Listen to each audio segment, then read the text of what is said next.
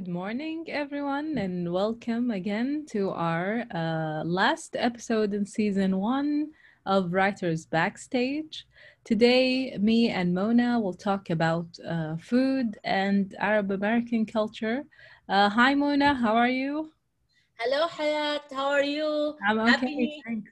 Yes, Happy uh, New Year, everyone. yes, Happy New Year, and Yeah, uh, yeah, welcome. Yeah, welcome to, to 2021. yes, I hope it's a good year for everyone, and uh, hopefully um, uh, we'll move forward with our uh, New Year's resolution for this year.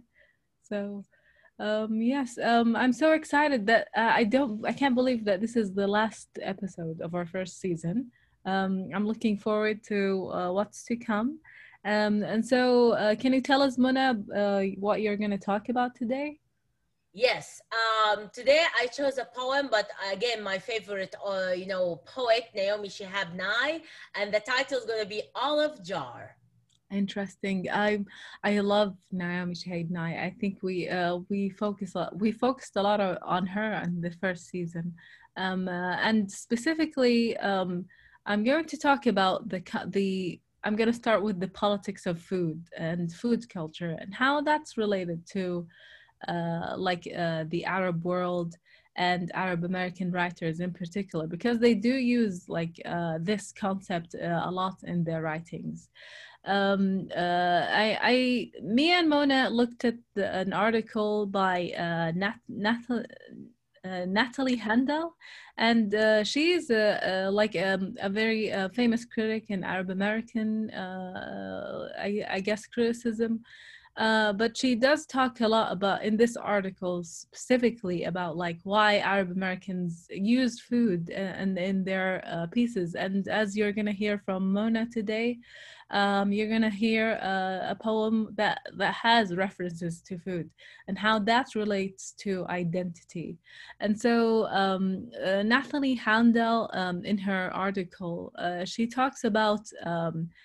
Uh, uh, like the uh, food culture and um, the and the variations of uh, generations of Arab American immigrants and um, what they preserve as they come to this uh, new culture, new land. Um, and she says that um, I'm quoting her here. Um, I'm, I'm quoting Handal. Uh, quote, and after the Civil Rights Act of 1964 and the revision of the US immigration laws in 1965, there were changes in Arab immigration and hence in Arab communities in the United States. And so uh, she says, accompanying, uh, or she wrote here in the in the article, uh, accompanying uh, these transformations were reconstructions of food cultures, as she said. So the McDonaldization of food culture in the US, as the French socialist Claude Fischler says, um, is one change. So adding to that, the change in the upsurge of ethnic fast food, uh, such as Tex-Mex and food from uh, newer immigrants. Middle Easterners, Asians, uh, Caribbeans, uh, Latin Americans, and so indicating the important transfigurations taking place in the dietary routine of Americans.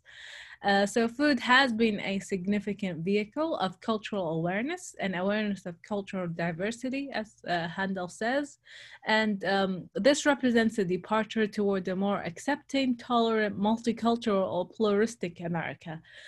And so um, uh, she says that in the in in the past, Americans have not been as tolerant and curious about their neighbors as they have uh, uh, about their neighbors' food, and so food has been and continues to be uh, the least contested and accepted element of cultural difference, even if cultural barriers and misunderstandings remain.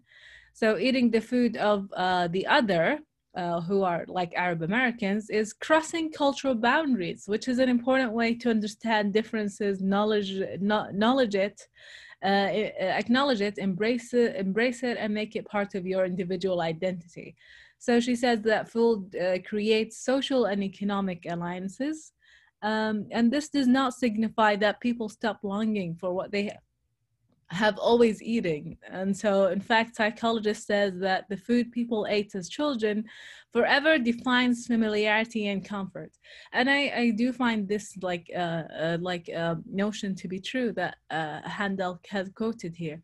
Um, and uh, it's it's very psychological in a way and when you bring up food uh, that like for instance you remember food that your grandmother used to make.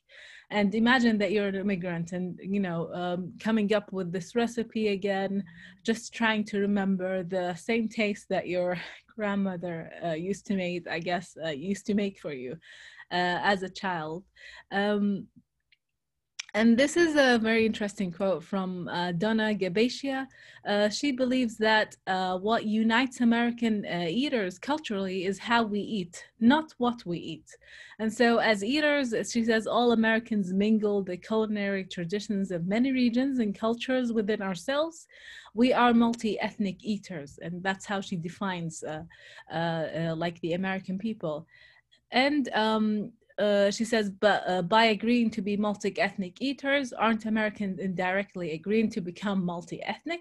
So um, to, to, become this, um, I guess, uh, I guess a group of different people so again, uh, Gabaccia uh, points out, she says hot dogs, cracker jacks, fried chicken, and fritos all emerged from specific cultural communities, uh, like German, Southern, and Mexican, but lost their ethnic ties. So few people today think of hot dogs or cracker jacks as German, fritos as Mexican American, or Kentucky Fried Chicken as soul food. Um, and so uh, she she adds, I guess, to the uh, uh, how food has become, uh, I guess, a cultural uh, identifier of uh, of the people, and it's really an interesting idea.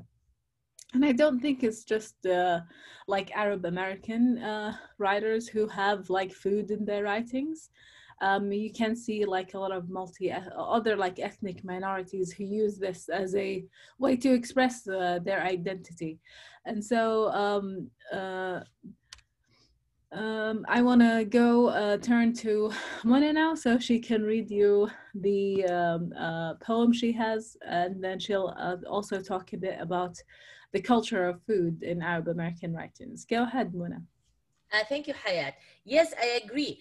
And uh, we're going to give an example of, uh, you know, uh, the, uh, a reference of food, specific type of food in literature, especially uh, poetry. So before I start reading the poem, I'm going to reintroduce, the, you know, Naomi Shihab Nye for our listeners. She's an Arab American poet. Uh, her father was Palestinian. Her mom is American. Uh, she writes profound poetry about daily life and daily experience from the uh, perspective of uh, Arab American woman. So her poem uh, is Olive Jar, okay? Um, and here it is. In the corner of every Arab kitchen, an enormous plastic container of olives is waiting for another meal. Green tight skin olives, planets with slightly pointed ends. After breakfast, lunch, each plate hosts a pyramid of pits in one corner. Hands crossed in the center of the table over the oval, uh, uh, olive bowl. If there are any left, they go back to the olive jar to soak again with sliced lemon and oil. Everyone says it was a good year for the trees. At the border, an Israeli crossing guard asked where I was going in Israel. To the West Bank, I said to a village of olives and almonds to see my people. What kind of people? Arab people? Uncles and aunts, grandmother, first and second cousins, olive gatherers. Do you plan to speak with anyone? He said. His voice was harder and harder, bitten between the teeth. I wanted to say, No, I have come all the way for a silent reunion but he held my passport in his hands. Yes, I said, we will talk a little bit. Families and weddings, my father's preference in shoes, our grandmother's love for sweeters. We will share steaming glasses of tea, the sweetness filling our throats. Someone will laugh long and loosely, so tears cloud my voice. O space of ocean waves, how long you tumble between us, how little you dissolve. We will eat cabbage rolls, rice with sugar and milk, crisply sizzled eggplant.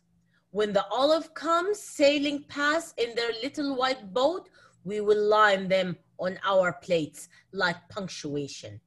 What do governments have to do with such pleasure? Question mark. Yes, I love you, swooping exclamation or the indelible thesis statement. It is with great dignity we press you to our lips. And that's the end of the poem. So you see, we started, you know, uh, or, or, Naomi started with, you know, discussing one of the um, famous or traditional type of food in uh, her culture or in the Arab culture, which is olives, eating olives. So, but again, but but again, if you look look at the second section of the poem, she moved to describe her visit to her grandmother in Palestine, you know, and how she was treated, you know, at the border by those, uh, you know, Israeli soldiers. So, what does the, uh, the the function of food in these works of art? Because that that's not the first time in her in her poems or in other you know poems by Arab American poets that there is a major reference of food you know it, it's the title you know like coffee uh, figs you know as um, that was one of the poem we discussed you know uh, by Naomi again her father's love for fig trees. So um, Naomi Shihab Nye's poem uh, shows the important role food plays in Arab culture and the difficulties of contemporary Palestinian life. Uh, she shows the oppression Palestinians feel and live under the uh under you know uh, you know um, occupation by using images of food. Naomi Shihab uh, use, uh, uses food to describe pain, and she uses food as a symbol of Palestinians uh, lean on and, uh, uh, you know, a symbol that Palestinians lean on and hold to.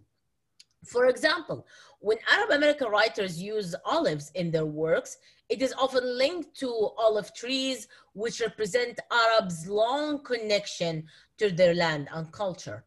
And again, as you said, Hayat, um, in this major article by uh, Natalie Handal, who is an Arab American writer and poet, uh, she also discussed about the politics of food in Arab American women's poets. For food, and that's what, uh, you know, uh, I'm quoting here, quoting her words and statements, uh, for food has played a, key, played a key role in the preservation and dissemination uh, or spreading of the Arab culture for food in general demonstrates the historical, cultural, social, and political developments of any given group. Um, there is an important relationship between food and literature in all cultures, and this relationship can be found in nonfiction or fiction works. And uh, critics look at the role of food and eating in the Arab world in order to understand the culture and better comprehend the role food which has played in the formation of Arab American identity. So Handal's article on Arab American women writers and the representation uh, and meanings of food in their work, uh, she said that um, you know uh, these writers describe the way food is prepared and served in Arab American homes, but they also use food to convey you know other uh, ideas or other important notions. Like for example historical incidents. They make political or social and cultural statements just just like what naomi did in this poem. They portray arab american life and experiences like again naomi's experience traveling back home to see her grandmother.